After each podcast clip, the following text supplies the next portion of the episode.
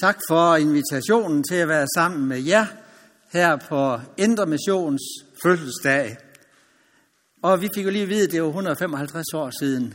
Jeg havde været ved at kigge efter derhjemme, så jeg kom til samme resultat, Orla. Og det er sådan lidt specielt for os i år, sådan en lille krølle, fordi vi havde en lille ferie på Sjælland, og så skulle vi køre fra Holbæk og ned til Saxkøbing. Og så opdagede vi pludselig, vi kørte igennem Sten Lille, og så tænkte vi, det kunne da være spændende at se, om der var nogle spor fra den gang. Og vi har ikke undersøgt noget for inden. Og hvor går man så hen? Så går man ind i kirken, fordi der tænkte man, kan vide, om der var nogle spor. Vi traf graveren, og det var ikke, fordi hun vidste så meget om det. Det var åbenbart glædet uh, lidt ud i, eller hvad sådan noget hed, fortiden, i hvert fald i hendes bevidsthed. Men der var noget med en skole, sagde hun, og der var et maleri, som nu hang i menighedshuset. Men der var så låst ind, så det fik vi ikke set. Men der var det specielle, at altertavlen i den Lille Kirke var egentlig blevet skiftet ud med en glasmosaik, hvor der så var lys bagved, elektrisk lys. Og glasmosaikken, det var faktisk Indre Missions bomærke. I ved der, hvor de er ude med at fiske, ikke også, fiskedrættet. Og jeg tænkte, jeg lige prøvet med at kunne finde knappen og tænde lyset, og det kunne jeg. Og så lyste det noget så flot. Som, så selvom det ikke var ellers spor tilbage i Sten Lille af det, der skete for 155 år siden, så var der altså altertavlen, og den havde kirken vist fået foræret af Indre Mission ved et eller andet jubilæum. Jeg kan ikke huske for hvor længe siden. Så det var rigtig spændende at få den lille oplevelse med, der er vist tilbage til det, der skete for 155 år siden. Det skal vi ikke gå i detalje med i aften.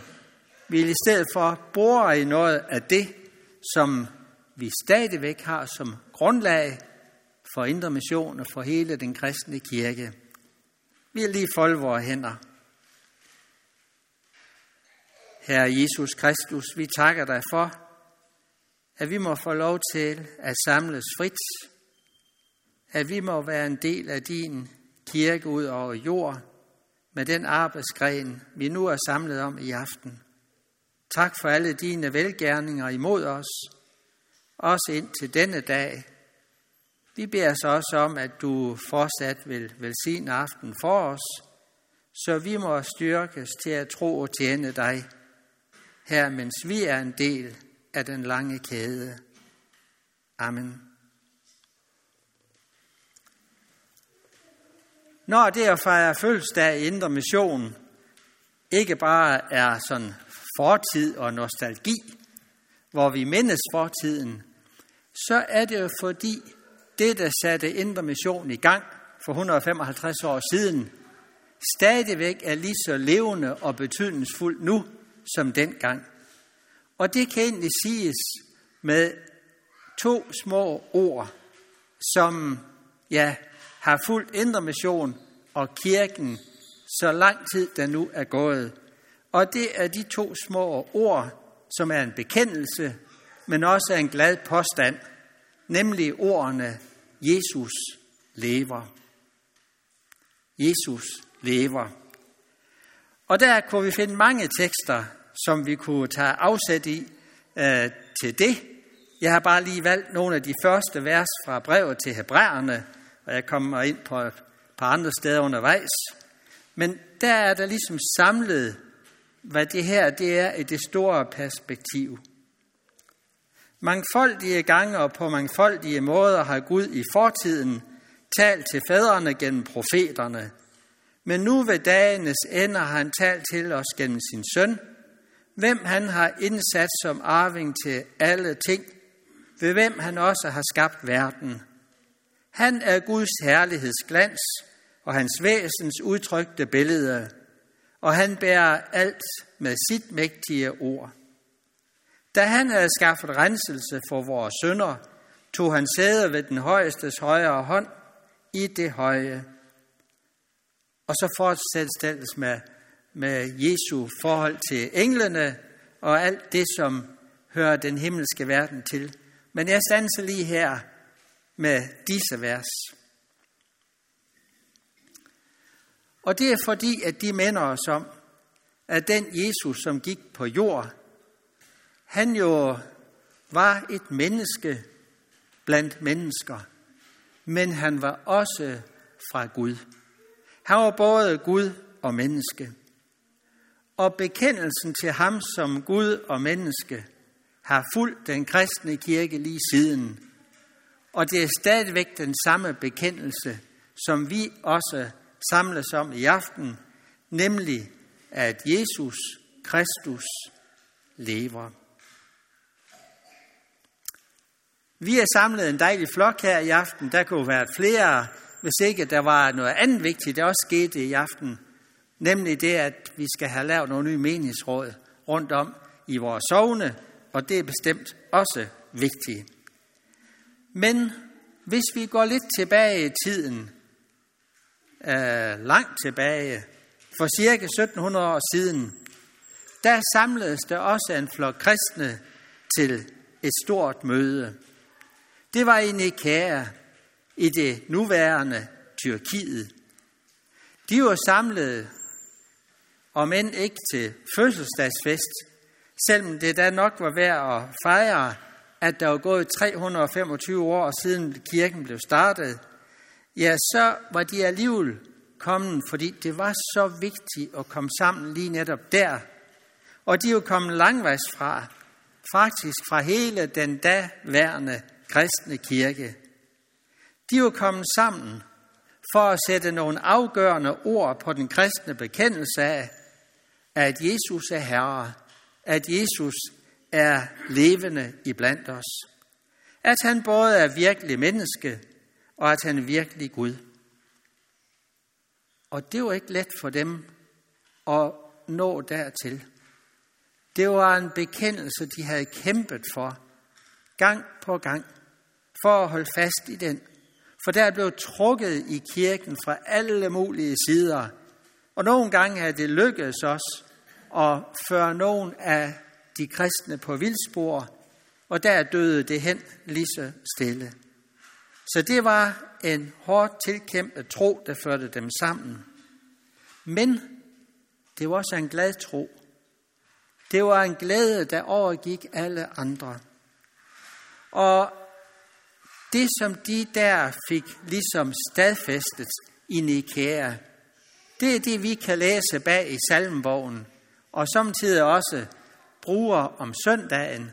Og jeg kigger efter i sangbogen, den står faktisk også bag i sangbogen, nemlig det, vi kalder for den nikænske trosbekendelse. Ude hos os, der bruger vi den på kirkens højtidsdage, for at vi kan blive mindet om, at vi hører sammen med kristne ud over hele jorden. Ellers bruger vi jo tit den apostoliske trosbekendelse. Men den nikanske blev til dengang for 1700 år siden, hvor de bekendte sammen, hvad der skulle bære dem videre fremover, nemlig om Guds enborne søn, der både var født af faderen og født af Jomfru Maria, og hvordan han blev menneske, hvordan han blev korsfæstet, hvordan han blev pint, begravet, men opstod på tredje dagen, sådan som det var sagt i skrifterne, for til himmels, og at han er ved faderens højre hånd, og en dag skal han komme igen i herlighed.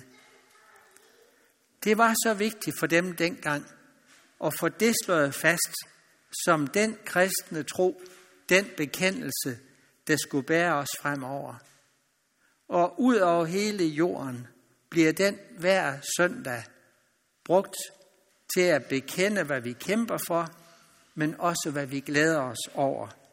Og hvad vi så også kan fejre i aften som en frugtdag, at der var nogen, der holdt fast ved en bekendelse og gav den videre, så vi kunne få lov til at få gavn deraf. Umiddelbart så kan vi måske tænke, jamen hvad skal det til for sådan en bekendelse? Det lyder som ord, der er blevet til ved skrivebord, sådan nogle læresætninger. De kan virkelig støvet ind imellem, kan vi synes. Det var det ikke for dem, der var samlet i Nikæa. For hvis vi prøver på at ligesom se dem foran os, hvad var det så for en flok, vi så? Eller hvad er det for en flok, mund, vi kan forestille os? Det var mennesker, der havde rejst nogle af dem i månedsvis for at komme sammen. Det var mennesker, der havde lidt meget under forfølgelse for deres bekendelse til Jesus. De havde lidt, for de kunne ikke slippe bekendelsen til Jesus som frelser. Det var den, som så også havde båret dem igennem alle trængsler. Som det er blevet sagt sådan med, med rette, hvordan de må har set ud. Verden har aldrig set magen til forsamling. Det var kirkemøde og vennefest og fødselsdagsfest på én gang. Deltagerne havde gennemlevet kirkehistoriens sværeste år med stor nød. Hele flokke af disse mødedeltagere var lemlæskede og skamferede af kejserlige torturspecialister. Ja, det var som så man skaren af dem, som kommer ud af den store trængsel, som det en dag skal lyde om den store hvide flok. Vi kan læse det om Johannes åbenbaring. Det var sådan en flok, der var samlet. Umiddelbart så tænker vi på de mennesker, der lider noget af det samme i Mellemøsten i dag. Det er så rykket lidt længere sydpå, østpå, i de arabiske lande. Kristne bliver ikke sådan forfulgt i Tyrkiet. Dengang, der var der forfølgelse i næsten hele det store rige. Og sådan er der nogen, der oplever det stadigvæk. Fordi de ikke kan slippe bekendelsen til Jesus som Gud og menneske, der har lidt for os. Og fordi det er deres største glæde, at Jesus lever. Det kalder på respekt for os, når vi hører om dem. Vi kommer glade, vi kommer sådan i vores dejlige sommertøj i aften. Vores situation er milevidt fra den gang. Men når vi kan glæde os over at samles om troen på den levende Jesus Kristus i aften, så er det jo fordi, at mennesker, troens mennesker i alle århundreder, har stridt for og har glædet sig over bekendelsen af, at det er Jesus, der er herre, og ikke alle mulige andre, som vil herske over dem. Når vi altså er til fødselsdagsfest i aften i en gren af den verdensomspændende kirke, så vil vi gerne minde hinanden om, hvad det er, der gør, at det er værdifuldt at holde en 155 års fødselsdag. Jo, det er for, at vi også så kan minde hinanden om, at Jesus lever. Både når vi må kæmpe med vores tro og kæmpe for vores tro, men også når vi bare glade kan synge og dele troens ord med hinanden. Bekendelsen, at Jesus lever, og at han er den, der sætter os i stand til at leve nu og evigt. Så sådan er hver en fødselsdagsfest i kristen sammenhæng også altid en bekendelsesfest. Jeg sagde, at det var en kæmpende bekendelse. Det koster kamp at blive holdt fast i den kristne tro. Det at holde fast ved Bibelens og kirkens bekendelse, blandt andet de der, vi har bag salmenbogen. Hold fast ved, at det er den Jesus, det er den treenige Gud, vi tror på. Og den kamp får aldrig ende. Den bliver ved med at være der, og vi skal tage os i akt, så længe vi lever. Her på det sidste, der har der måske, så i hvert fald i avisen, været mest fokus på, hvordan det lykkes ateisterne i Danmark for tiden og få folk til at melde sig ud af folkekirken. Især skriver de vist dem mellem 18 og 40 år. Der er smuttet 10.000 her i løbet af øh, første del af 2016. Det er som om, at der bliver ført kamp imod kirken for at få alle svage sjæle ud. Og fra anden side, der blæser der vinde, der vil nedskrive alt det, som er værd at bygge på. Det er som om, vi skal have det hele ud af det offentlige rum, siger man, og vi skal så blot holde fast i det, der giver solidaritet og nogenlunde fredsomlighed os mennesker imellem. Jo, der er nok, der vil slide i os. Helt fra den anden side kan være måske nogle overåndelige ting, der vil tage magten over mennesker og sund fornuft i en sådan grad, at vi let glemmer, at Jesus, der også var et menneske som os. Der er altid en kamp for bekendelsen til den Jesus, som de i Nikæa slog fast, hvem var, for at vi aldrig skulle glemme det. Men samtidig med, at vores tro er en kæmpende tro, så må vi aldrig blive så fokuseret på kamp til højre og venstre, at vi glemmer det glade, det frydefulde, det befriende i, at vi må sige, at Jesus lever. At vi må dele den glæde med hinanden, både med dem, vi kender, og mennesker, vi møder helt andre steder, men som har den samme tro. Og når vi er til fødselsdagsfest, så vil vi altså huske på begge dele.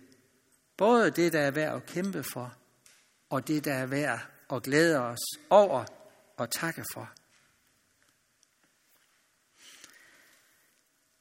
Hvad betyder det egentlig at sige, Jesus lever? Jo, ganske enkelt kan vi måske sige, at det betyder, at vi tror på og bygger på, at Jesus opstod fra de døde påske morgen, at han blev levende igen, at han blev set levende. Og det er det, der er så væsentligt. Det har der også været diskuteret en masse om i de sidste års tid. Er det nu så vigtigt, om Jesus han opstod af graven, eller det bare sådan var, var ideen om, at han opstod? Jo, sandelig så. Han blev set levende. Og derfor kommer han overalt på jord, hvor vi samles i hans navn, og hvor vi vil være med til at gå bud for ham. Og se er med jer alle dage ind til verdens ende, lød forjættelsen, da kirken blev startet. Og den forjættelse har fulgt med siden og vil følge med, så længe kirken skal være på jord. Vi tror og bekender, at Jesus ikke bare er en fix idé, ej heller bare en særlig fin udgave af menneskeheden. Men han var det menneske, der gik her på jord, og samtidig var han Guds søn. Der er mange ting at tage vare på i troen, for ligesom og få både hele sandheden og rigdommen med. Det kan vi ikke gøre i aften. I aften vil vi stanse ved noget, kan vi sige, meget væsentligt, noget grundvæsentligt. Både for dem i Nikæa og for os, når det gælder bekendelsen til Jesus. Vi kan nemlig prøve at lave en tankerække, hvor vi prøver at spore os ind på, hvad det var, der gjorde, at det var så vigtigt for dem i Nikea at holde fast ved Jesus som en levende Jesus Kristus. Vi begynder sådan lidt ud i periferien, i cirklen, og så kommer vi længere og længere ind mod centrum. Ude i periferien, ja, vi kan ikke sådan bose hinanden, men vi kan da i hvert fald sige, at i aften, hvis vi sådan selv skal ja, udtrykke det, vi er en flok rimelig pæne mennesker. Det kan jeg se, I er i hvert fald.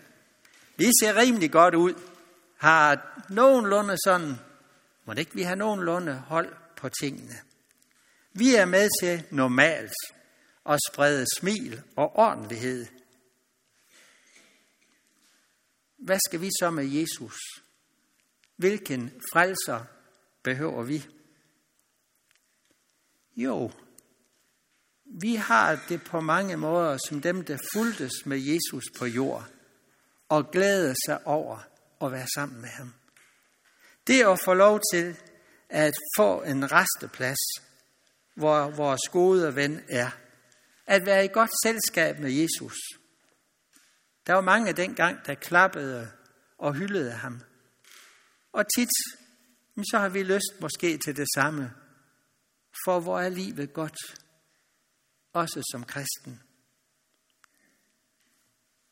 Jesus har mere til os end det. Vi går en cirkel længere ind, for tænker vi efter, så ved vi godt, at selv når vi er i det pæne tøj, så er det indenunder noget, der måske kan råbe om hjælp. Selv med ydre der i jorden, så kan vi godt være fyldt af, af sorg, savn, angst, bitre minder. Vi kan have sygdom. Vi kan også have vores tvivl og uro. Måske er det noget, vi holder skjult, og det skal vi sådan set ikke være ked af. Det er tit, der er noget, der har godt af at være skjult. Men det tavse råb findes nok i enhver kristen forsamling. Hvad er det så for en Jesus, vi behøver, når vi skraber lidt i overfladen, den pæne overflade? Jo, heldigvis møder vi Jesus her på anden vis, end bare der, hvor det er hyggeligt at være sammen med ham. Vi møder ham som en, der godt vil være os bekendt, som en, der selv er kendt med angst og sygdom, og som ikke bare omgås fuldkommende mennesker uden risser og skrammer. Måske kan vi illustrere det med, at for at Jesus kunne være nær hos os og være for os i den situation, så tog han imod tornekronen og fik den tvunget på. Det gjorde han for at gennemleve alle dine og mine sår og vores uro, for at være en frelser, der godt vil være i en rum sammen med sådan nogen som os. Han forstår os med vores smerter og plager. Men Jesus, han går et skridt videre. Han går ind i en cirkel længere inde mod centrum. For der er jo også nogen, måske blandt os, eller i hvert fald i vores kristne kirke, det ikke bare er synd for. Der er mennesker, der lever tynget af synd. Der er problemer med at komme fri af et tomt liv. Der er så mange ting, vi har i bagagen. Vi har været ude i et eller andet måske. Det kan være misbrug. Det kan være spot og hån og æder og forbandelser. Løgne, halve sandheder. Vi ved det godt, at nogle gange så havde løgnens far frit spil i os. Hvad siger Jesus så? Siger han sådan, ej det er for grimt. Nej, det gør han ikke. Også der kommer han os i møde, som den, der vil løse os ud af alle de underkræfter, der kan hvile over os med forbandelse og menneskelig råd. Stadigvæk vil han kendes ved os, og han vil nyskabe og værne os som sine. Synlig blev Jesus da pisket og spottet, vaklede afsted med sit kors på ryggen.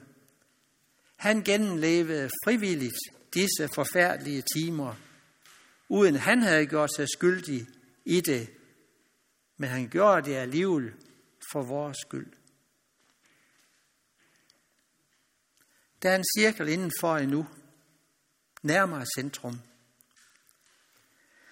For der er måske nogen iblandt os, eller i hvert fald her i denne by, som har oplevet en himmelråbende uret og er blevet nedbrudt både på selvrespekt og livsgnist.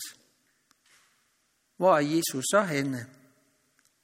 Ja, hvor stor skal han være, for at kunne magte at møde både voldsofferet og voldsmanden på samme tid. For det er sådanne mennesker, der også findes. Det kan være i et ægteskab, hvor en plager en anden. Det kan være mobning på arbejdspladser, i skole og hvor det ellers er. Hvor der er så meget, der bare slider, fordi nogen er onde ved os. Eller måske også omvendt. Vi er de onde mod andre. Er du den voldsramte, eller er du den, der forvolder, at nogen rammes? Se, det er noget grimt noget at komme ind i. Det ved vi godt. Og vi ville måske, hvis vi kunne, holde os på lang afstand. Men det gør Jesus ikke. Også der kommer han nær. På en måde så blev korset rejst på Golgata, ikke bare mellem de to forbrydere, som vi ser for os, men også imellem den voldsramte psykisk og fysisk vold, og på den anden side ham, der er voldsmanden. Jesus vil stå lige midt imellem dem. Og da blev han ramt, ikke bare af pisken, men af navlerne i sine hænder og fødder. Det er som om han vil sige til voldsmanden, se, her, når de slår navlerne i mig, så er det de slag, du har givet dit offer, der rammer mig. For så slemt har du handlet. Og til den voldsramte siger han, og du min kære, se her, hvordan hvert slag, som voldsmanden gav dig, har gjort ondt på mig. Se, hvad jeg må lide for at zone den uret, voldsmanden gjorde dig. I mødet med den voldsramte og voldsmanden, så er det jo ikke nok bare med den varme, den rare Jesus, der hvor det er godt at være i hinandens og hans selskab. Nej, der har vi behov for en forsoner. Og det er sådan, at ved synet af Jesu navler på korset, kan der ske det under, at både den forslåede og den, der slår, kan få et ægte opgør med synds bekendelse og tilgivelse, i stedet for bare at skulle være rar ved hinanden. Måske får de begge to deres værdighed tilbage i mødet med den levende Jesus. Nu nærmer vi os meget kraftigt centrum lige i midten. Fordi når jeg siger det her, så er det jo ikke bare, at sådan det er omkring os. Sådan er det måske helt ind i os. At det jo også for min skyld, mine sønders skyld, at Jesus blev ramt af navlerne, blev korsfæstet. Det var fordi, at jeg måske havde troet på nogen, at jeg havde været skyld i, at andre mistede glæden, eller det, der var værre. Hvor trænger vi dog til hans hjælp? Og hvor trænger vi til at høre, at det gjorde han for os, og det står stadigvæk ved magt. Se denne tankerækkende fra den yderste cirkel ind mod centrum, havde de også med i Nikea disse forslåede mennesker. Da de kom sammen for at sætte ord på, sætte bekendelse på, hvem Jesus er. Hvem vores treenige Gud er. Og det er derfor, det er så vidunderligt rigt en bekendelse at istemme. Tænk, at denne Jesus, de sat ord på, han er stadigvæk vores levende Herre. Ham vi hører om fra Hebræerbrevet, han er stadigvæk den samme, både som ham, der er i himlen for os, og som er usynlig blandt os, for at holde os tæt til Gud. Der står så nogle vigtige ord tænker måske, I kan den næsten uden ad, nogen af jer i hvert fald. Første Johannes' brev, kapitel 1, hvor noget af det her klinger med også fra vers 5. Og det der er det budskab, som vi har hørt af ham, og bringer videre til jer. Gud er lys, og der er intet mørke i ham. Hvis vi siger, at vi har fællesskab med ham, men vandrer i mørket, lyver vi og gør ikke sandheden. Men hvis vi vandrer i lyset, ligesom han er i lyset, har vi fællesskab med hinanden. Så kommer det. Og Jesu, hans søns blod, renser os for alt synd. Hvis vi siger, at vi ikke har synd, fører vi os selv på vildspor, og sandheden er ikke i os. Hvis vi bekender vores sønder, er han trofast og retfærdig, så han tilgiver os vores sønder og renser os for al uretfærdighed. Den Jesus lever kirken af. Hvad enten vi har det så godt, som vi har det i Danmark, eller hvor forfulgte kristne søstre og brødre fra Mellemøsten, eller Nordkorea, eller hvor det er. Det er den samme Jesus nu som dengang. Og det giver os både tid til tak og glæde og alt godt vi får, og til bøn om, at vi må blive bevaret i en levende tro. Og at de, som lider nu for troens skyld, at de må få fred og retfærdighed.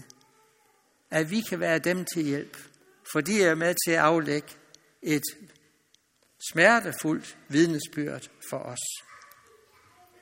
Jesus lever har altid været en farlig bekendelse at aflægge. Fordi det er som om, at dem, der ikke kan lide den bekendelse, de vil jo gerne ramme Jesus selv. Men det kan de ikke. Og derfor rammer de, eller prøver på at ramme hans vidner i stedet for. Og derfor har det så ofte været en farlig bekendelse. Også fordi den rammer ind i vores egen stolthed og kalder ydmygheden frem. Men det er altså også den bedste bekendelse, vi kan aflægge, fordi den rummer et håb, en forventning, en tilgivelse, der overgår alt andet, og rummer en værdi for hvert menneske, noget meningsfuldt, som ikke findes andre steder. Den Jesus har vi brug for. Og så skal vi huske, den Jesus har også brug for os. Han beder for os. Det gjorde han i sin ypperste præstlige bøn, inden han skulle forlade verden. Far, jeg vil, at hvor jeg er, skal også de, som du har givet mig, være hos mig. Vi skal være tæt forbundet med hinanden. Og der skal vi få del i alt det, han har, og det, han er. Det vil vi gerne minde, hende om, minde hinanden om i aften. Det er så også ham, vi går bud for, også når vi går ind i det, hvad hedder sådan noget, 156. 20. år for Indre Mission. Og ja, det ord, vi ikke kender i vores eget liv, og for øvrigt heller ikke, hverken for Indre Mission eller kirken. Men vi tror på, at det budskab stadigvæk skal lyde. Det er egentlig det vigtigste, der overhovedet kan lyde, både i sang, som vi hørte det før, og selv synger med på, i ord, og også i vores bøn, når vi beder. For når vi beder, så er det også en bekendelse og en taknemmelighed over, at Jesus lever, og at ham må vi høre til. Lad dette være ordene nu her, som fødselsdagstale, og så skal vi synge igen.